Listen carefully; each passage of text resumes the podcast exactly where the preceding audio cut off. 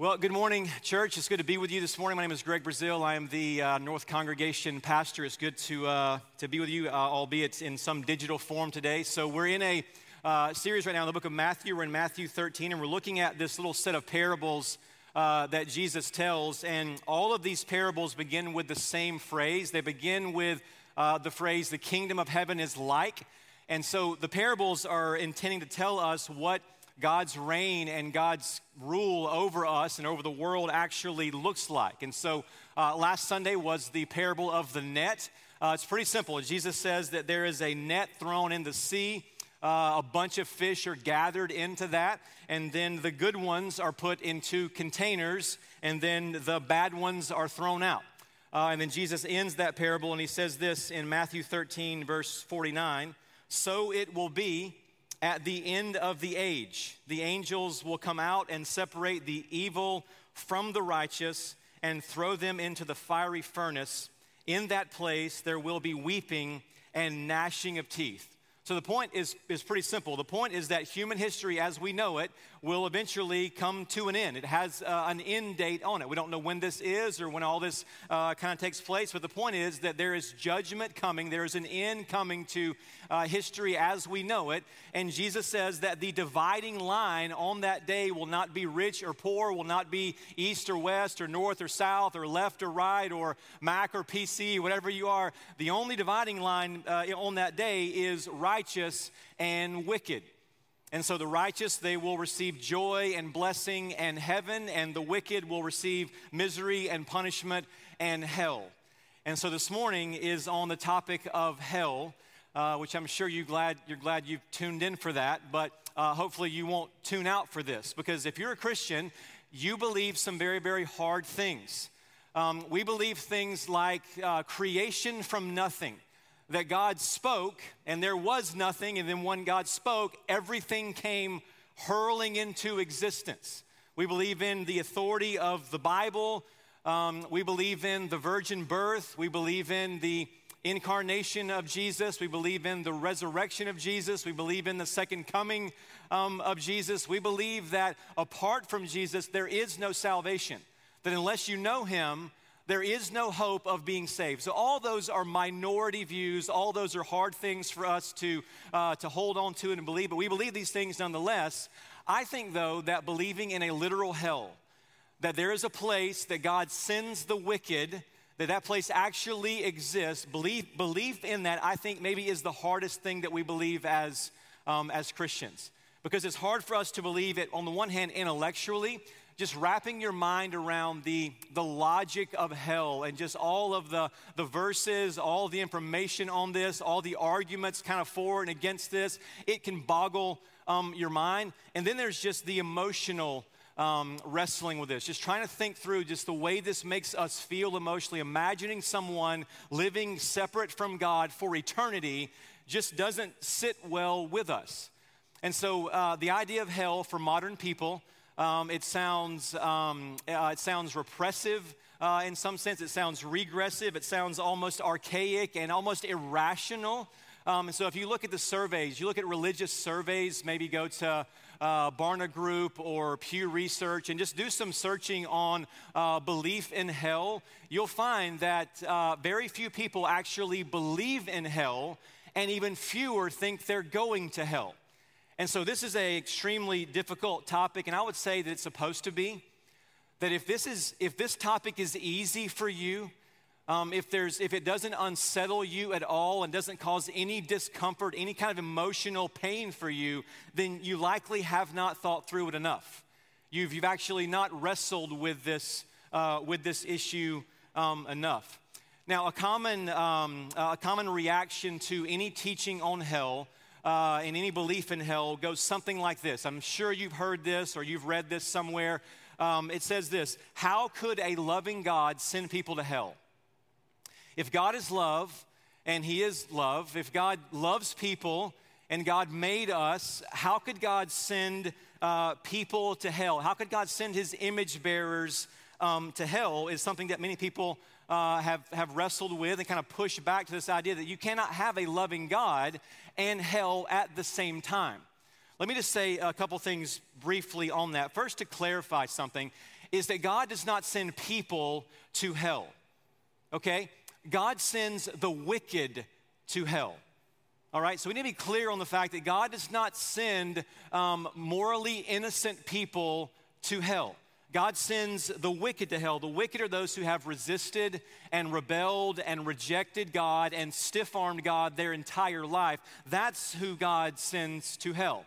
They aren't innocent and they aren't morally neutral. And so, if that's the case, um, if someone has refused God their entire life, here's a question that we have to ask and have to answer What would we have God do?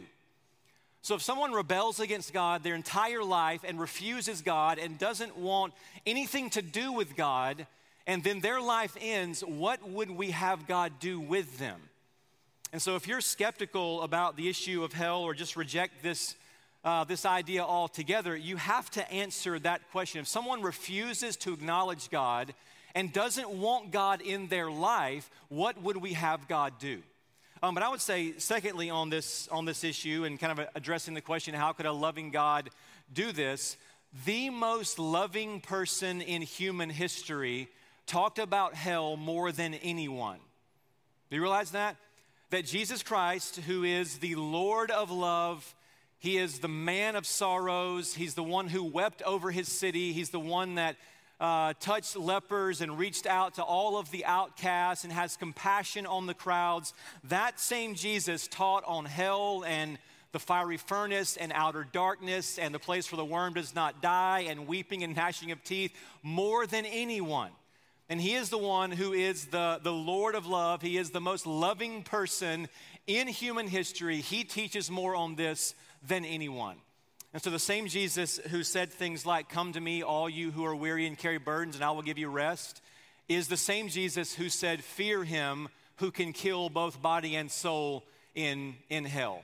And so, what this means is that you have Jesus who is meek and mild, and he's full of grace and truth, and he is gentle and lowly. He's all those things, yet he is unapologetic about hell, which means that a loving God and a fiery hell can exist, and they do exist.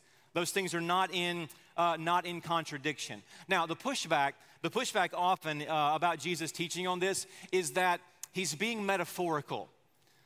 Okay, so he's using metaphor, he's using images, um, he uses things like, you know, outer darkness and fire and the worms not dying. Those are all metaphors and images, uh, so, it's, so it's said. And this text this morning, it's a parable right? Parables aren't literal. Parables are stories and they're not actually literal truth. So the, the idea, the pushback is well, he's not being literal. Um, he's being parabolic and symbolic and metaphorical. And so it's not actually as bad as it is. Well, I would, I would grant you that he is that he does use images. He is being metaphorical and that he is using uh, obviously parables.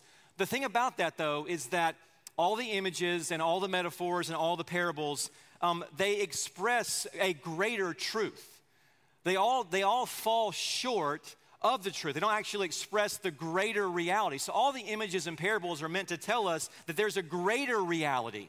And so, the parable itself, they, uh, they don't go beyond reality. The parables actually just fall short of reality. And so, I would say it, I would say it like this um, that all these stories and metaphors they illustrate greater truths and greater realities than, than the actual story or the metaphor. Plus no one does this with, um, with luke 15 uh, and so luke 15 is the parable of the two the two sons uh, one of them, the youngest, uh, he rebels against his father. He basically says, Dad, I wish you were dead, takes all of his inheritance and moves off to Vegas and just squanders everything. And what happened in Vegas did not stay in Vegas because we all know, we all know what happened. And so he comes to his senses, he decides to go home, and his plan is to work for his dad, to be a servant for his father, is his only hope, he thinks. But what happens? The father is apparently waiting for him and sees him a long way off. He is a speck in his eye. He's so far out there. And the father jumps off the porch and runs out to him and just tackles him, as it were, and just hugs him, kisses him, and throws a party. Now, I've never heard someone quote that parable or refer to that parable and say, well, it's a parable. He's not being literal. Because no one does that. Yes, it is a parable, but the parable expresses a greater reality. There's even something greater than a story of a father running out to his rebellious son. The great reality is, is that you were dead in your trespasses and sins, and God saw you a long way off. And he jumped off the porch and ran out to you in his great love. He rescued you in his, uh, through his son. By grace, you've been saved. That's the reality. And so you see that images and metaphors, they, they fall short of a greater reality they're trying to express uh, and to illustrate for us. And so, what that means is that all the images of darkness uh, in the Bible about hell, all the images of fire or a fiery furnace or a worm not dying, and all the, all the language that Jesus uses, it means that hell is actually far worse than those things. And so, hell is this place where you lose the presence and joy and blessing of God forever. You lose the favor and the face of God fully and finally and eternally. The soul itself begins to decompose and shrivel, and you completely lose touch with yourself and with others and fall into utter and unending despair. And so, hell is where you lose God. And the worst thing that you can lose in your life is God.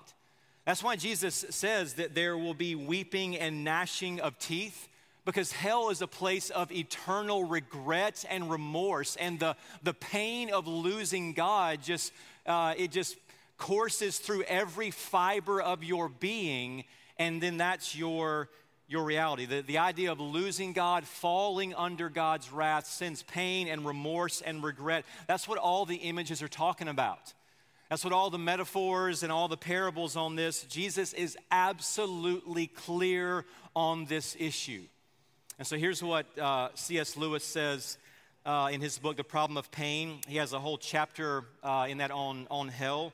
And Lewis says this that there is no doctrine, talking about hell, which I would more willingly remove from Christianity than this if it lay in my power.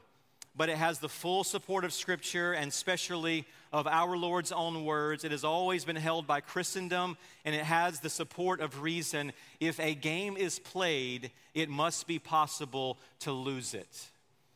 And so, all I'm, all I'm saying thus far is that as hard as this topic is, um, and as unpopular as it is, and how it doesn't set with us emotionally, how it's uh, it, is, it is painful to work through and unsettling to work through, we have to hold to what the Bible and what Jesus says about this issue. Because if, if, if you ask the question, is hell real? You have to also ask the question, is the cross real? Is the gospel real? Is our salvation real? Is heaven real? And so we can't just pick and choose and just erase what God says um, about, about this issue. So where do we go from here? Let me just, let me just uh, ask two questions this morning um, and try to give some answers to this, uh, and then we'll be done. So two questions. Why does Jesus teach on hell uh, is one, and then how do we escape hell? I think those are two important questions for us to, to wrestle through. Why does he teach on this? Why does he talk, about it so much and so almost at every turn he's talking about either money or hell or, or possibly both in the, same, in the same parable. So why does he teach on this? And then how do we escape it? What hope do we have to, uh, to, uh, to find heaven and not, uh, and not hell? So, first of all, uh, why, does, why does Jesus teach on this topic? Jesus is a master teacher, he is the greatest teacher in history. Uh, there's no one more wise or insightful uh, or intelligent than Jesus is. He knows how the world works because he made it, and he knows how humans work because he made us. And so when Jesus teaches on any topic, um, there's always a reason, there's always a purpose. And so whenever he teaches on hell, it's not random. It's not just meant to scare us or just merely to shock us. There's always purpose and reason behind this. And so, what is the purpose of Jesus teaching on hell? There are lots of ways to answer that. Um, here's how what I want to say about it this morning. I think that he teaches on hell because the reality of hell it awakens us to the dangers of sin and living for ourselves. I think at, at, at, bare minimum that whenever he teaches about this, this topic, it awakens us to how severe it is if we live for ourselves and uh, and pursue sin and never walk in repentance and walk in holiness. I think it, it awakens us to that. And so, whenever Jesus says in this parable here, it's the wicked who are cast into hell. It's the wicked who are, who are separated out from the righteous, and they are thrown in this fiery furnace, and there there's weeping of, of, of gnashing in teeth. The wicked are those who only live for themselves. Um, there's no pursuit of God, there's no love for Him. They do what feels right and what seems right, and they run from God and resist God and have no regard for God in their life. And Jesus teaching on this, He's warning us not to be like that. He's warning us of the dangers of having no regard for God and living only for yourself. That's why he's talking about this to sober us up, to wake us up. So you might say that, that teaching on hell is like smelling salts to our soul. So if you if you watch sports, whenever sports come, hopefully come back one one day, um, if an athlete collides with someone else or has just some accident and they're, and they're knocked unconscious or they're, they're just a bit foggy, you'll see a trainer kind of run out and they'll break a little packet and they'll put it before their nose. And what happens when they do this, these smelling salts, this ammonia, NH3, fills their nostrils and goes into their lungs and it triggers their, them to inhale and it, and it hopefully wakes them up. That's what teaching on hell's meant to do for us.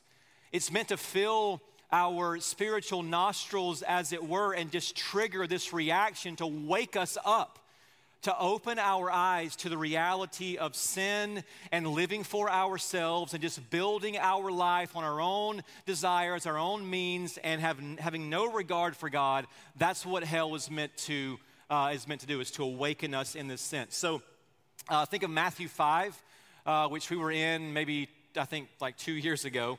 Uh, it's, been, it's been a while. So, Matthew 5, Jesus teaches. Um, he teaches on hell uh, very briefly, but he says this that if your eye causes you to sin, to pluck it out, to tear it out. Uh, if your hand causes you to sin, to cut it off.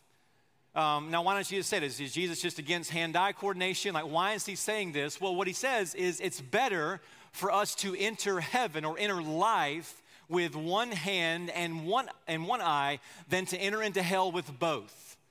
You see what he's doing? He's using, he's using the reality of hell to help us fight against temptation and sin. He's saying well, it's far better for us to lose even our own limbs and our eyes than to go into hell. And he's using this to wake us up about the realities of living for ourselves, uh, giving in to temptations over and over and over, not being uh, in any way walking in repentance, walking in confession. This is the danger of living for yourself, Jesus says. Um, Romans 1, you see this. Uh, Paul covers this issue. Romans 1, uh, Paul is talking about every human alive uh, and how we've turned from God, we've rebelled from Him. And there are three places in Romans 1 where Paul uses the same phrase. Uh, and the phrase is, and God gave them up, or God gave them over. I'll just read, it, read these for you. Romans 1 24, therefore God gave them up in the lust of their hearts to impurity. And what he's talking about is that humans are walking uh, in rebellion against God, refusing to acknowledge God, refusing over and over and over uh, to open their lives to God. So God gives them up, Paul says. Romans 1 26. Uh, for this reason, God gave them up to dishonorable passions. And verse 28 since they did not see fit to acknowledge God, God gave them up to a debased mind to do what ought not to be done. And so his point seems to be that, that continued willful disobedience, refusing over and over and over, hardening yourself against God, what God eventually does is he hands you over to that. And so if you if you just wake up and you just build your life around your desires, your needs, your wants, your aspirations, your dreams, your uh, your impulses, what you feel is right, with no regard for God, eventually Paul says God gives you over to that. And the final act of God handing someone over is hell. It's God giving them what they most want. If a person doesn't want God and refuses to acknowledge Him and honor Him and seek Him and run to Him and reach out to Him, and that person dies, eventually God says, Fine, have it your way. and God hands them over to what they actually want. That's why uh, C.S. Lewis would say that uh, in The Great Divorce that the gates of hell are locked from the inside. Is that people don't want God, and so God gives them over to that, and the final step in that is handing them over um, to, to hell. And so, whenever we hear this, it's meant to wake us up. I mean, it is meant to shock us. It is meant to open our eyes. It is meant to just remind us of how sinful sin really is and how dangerous it is if you wake up and only live for yourself with no regard for God, no regard for the gospel, no regard for obedience and walking in God's, uh, in God's ways. This should, in some way, uh, terrify us and awaken us to these realities. So if you're a sleepy Christian, um, what, I mean, what I mean by that is if you're just kind of dragging along spiritually right now, um, you barely pray, you barely, if at all, get in the Word. Uh, any temptation just seems to, the slightest temptation just seems to overtake you. And the spiritual life just feels like such a burden and so heavy right now.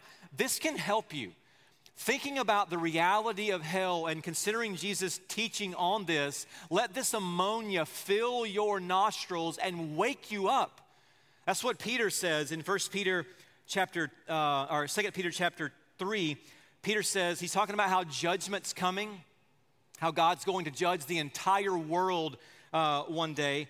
Since all these things are thus to be dissolved, what sort of people ought you to be in lives of holiness and godliness, waiting for and hastening the coming of the day of God? You hear what he's saying? That judgment's coming. And if it's coming, what should your life look like? What do you want your life to look like? If God one day is going to bring everyone to account, going to judge every human to ever live, then what should your life look like? And that's meant to wake us up, to wake us up to pursue God, to run to Him, to fight against our sin, to wage war on temptation, to trust God, to find our refuge, our hope in Him, to fall in love with Him. That's what the reality of hell is meant um, to do for us. Um, I had a, someone ask me recently, uh, a few weeks ago, um, what I've learned from all this, all this, the season that we're in, kind of what I'm, what I'm learning. Um, and I said, I said there are two things. One, um, I really miss baseball, uh, which you may laugh at, but I really do. I'm, I'm watching things now like the floor is lava. Uh, things are really bad right now, so it's coming back, but uh, really miss that. But, but secondly, and, and more importantly, it, it was amazing to me how quickly life came to a halt for all of us, wasn't it? I mean, back in I mean, March or so, uh, in a matter of a couple of days, our life came to a screeching halt. I mean, everything just stopped. It's like Thanos snapped his fingers and everything stopped. And it, whenever, whenever, that happened, it didn't matter how rich you were, didn't matter, matter how famous you were, how many Instagram followers you had, uh, didn't matter how fit you were. It did not matter who you were, how old, how young. Everyone's life stopped uh, in that, in that, in that time. And it wasn't just Austin, it wasn't just Texas, it wasn't just America, it was the entire world almost just completely stopped in a matter of a few weeks. Now, what Jesus is telling us in this, in this parable and what hell teaches us is that one day life is going to come to a screeching halt on a level far greater than, than COVID 19. Every single human will stand before him. He will judge every person. He will always judge righteously. Um, and so the question is what should your life look like? If, if that day is coming, that should, that should wake you up, make you examine your life, increase your holiness, increase your pursuit of God. That's why I think Jesus teaches on this topic. Now, if right now you're thinking, okay, I'm, I'm terrified, what do I, what do, I do? Uh, that's the second question this morning, and we'll end with this is how do we escape this? So, if it's true, and I believe it is, uh, Jesus talks about this more than, than anyone, and we believe that everything Jesus says is true and right. If this is true, then what hope do we have of escaping hell? What, what is our hope and what is any assurance we might have? And so uh, here's what Jesus says in verse, um, verse 49 and 50. And here, I think here's the answer the angels will come out on that day and separate the evil from the righteous and throw them, that's the evil, into the fiery furnace.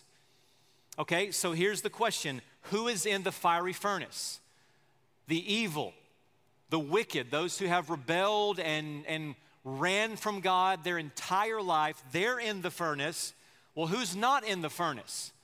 The righteous. All right, so the, the, the, there's your answer. You have to be righteous. The way to avoid hell, Jesus says, is that you must be righteous. The way to, to gain heaven and all the joy and blessing uh, and to enjoy God forever, that the person that gets to do that is the righteous person. The wicked, uh, they're sent to hell and there's weeping and gnashing of teeth. So that's your answer. You have to be righteous. Now, let me ask you this question Do you feel righteous?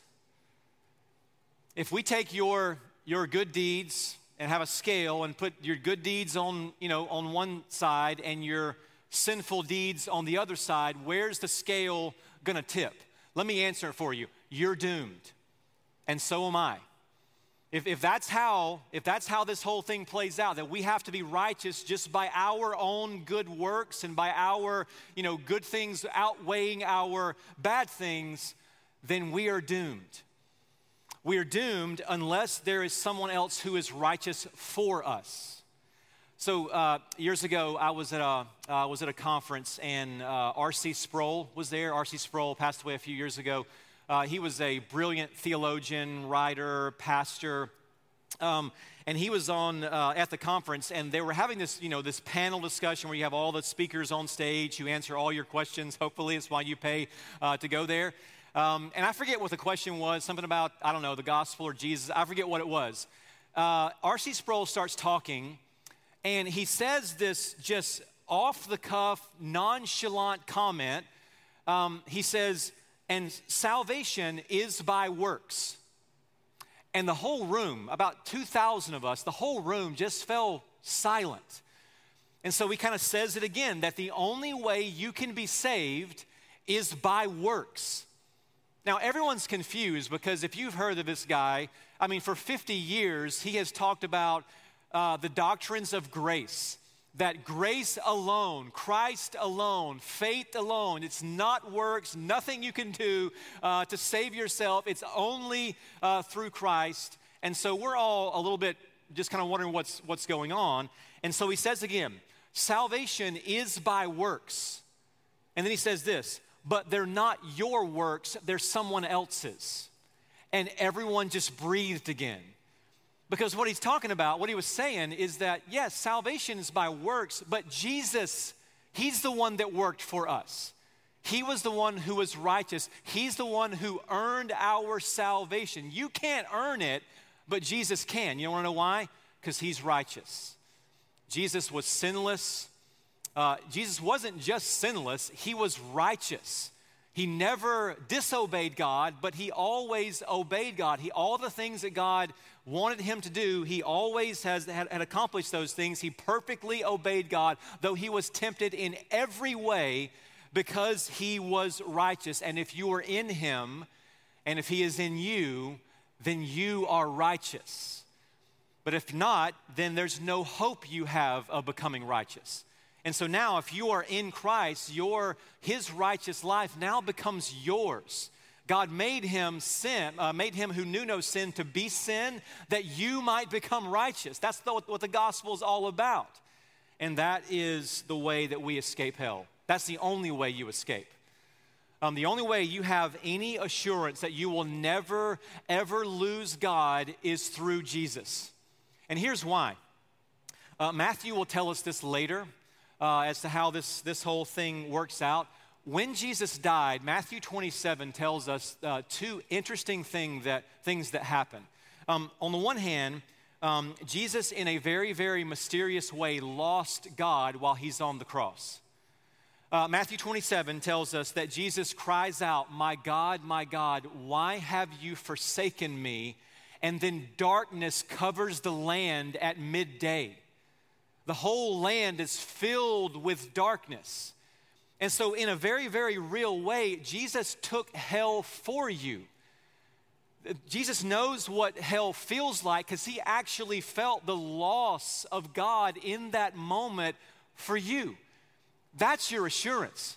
That's how you know that you will never lose God because Jesus was he was sent into the darkness. Jesus went through hell for us. Jesus came under the wrath of God which we deserved and now that is our only hope and the only one that you have and the only one that you need by the way. You need nothing else but him. And he is the answer. So because of him, you can be certain that heaven is yours that all the joy and blessing of heaven forever it awaits you because you're righteous through him so with him your future only gets better without him though your future only gets worse because if jesus if jesus went through all of that for you imagine the cost of rejecting that Imagine what it would cost someone that sees all that Christ has done for them to rescue them. And if you reject that, the cost is infinite. That's how good He is. And so the hope is this, this awakens us a bit that our heart begins to beat a little bit faster for God this morning as we think about the reality of this. There's more urgency in us, there's more fights in our holiness. That's what teaching on this issue is meant to do. And if you don't know Jesus, you can right now. You call out to him, you reach out to him, you, he will find you in this, and you will have assurance forever um, that heaven awaits you. Here's what J.I. Packer, and I'll close with this. J.I. Packer um, who, by the way, uh, just yesterday went to be with the Lord after, uh, I think, 80 years. Uh, phenomenal theologian. Uh, J.I. Packer says this It really is a mercy to mankind that God in Scripture is so explicit about hell, we cannot now say that we have not been warned. Let me pray for us.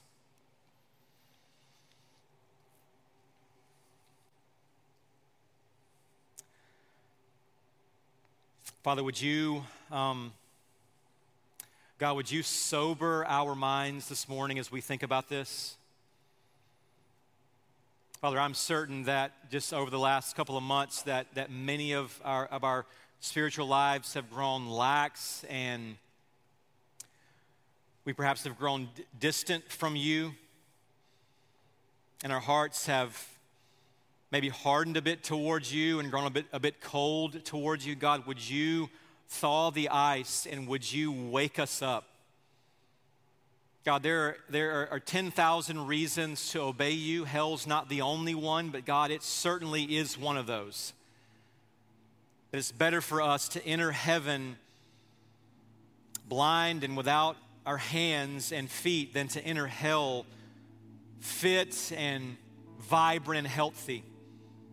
And so, God, would you wake us up? Would you stir us and would you sober our minds? God, would you help us to realize how deadly sin is, how sinful sin is, how, God, just how wrong it is to live for ourselves and just build our life with no regard for you, with no thought to you, with no reference to you. God, would you?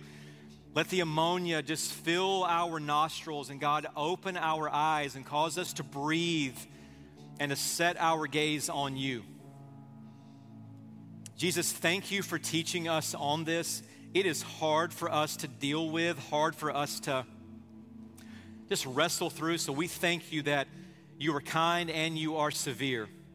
May both of those things um, lead us to repentance lead us to loving you more and to being more aware and more sensitive to, to things around us and just having our heart in tune with who you are. And so, God, use this day, hopefully, not to not to confuse, not to, not to scare us in some unhealthy way, but in, a, in the most godly way to cause us to move even closer to you. God, I want to pray for those who are listening who have never never embraced your son, never said yes to your son, would you right now grant them the gift of faith to confess that Jesus is their Lord? And God, fill their life with joy, fill their life with blessing, fill their life with hope and assurance that, that heaven, that seeing you one day, that's what awaits them. And so, God, wake us up. Uh, God, use this. May tomorrow be uh, a day we wake up and we live with more zeal, God, with all of our might for you. Jesus, we thank you that you have taken hell for us, that you, ha- you were plunged into the darkness for us, that you died, that you took all that we deserve, and God raised you from the dead. Now you sit as our King over all things. Help us to look to you, the one who has given every way for us to find assurance and hope, even for escaping um, the fires and the realities of hell. And so, God, thank you for this day. God, use this to strengthen us, use this to uh, to God to cause us to love you even more. And we ask all this in Jesus' great name. Amen.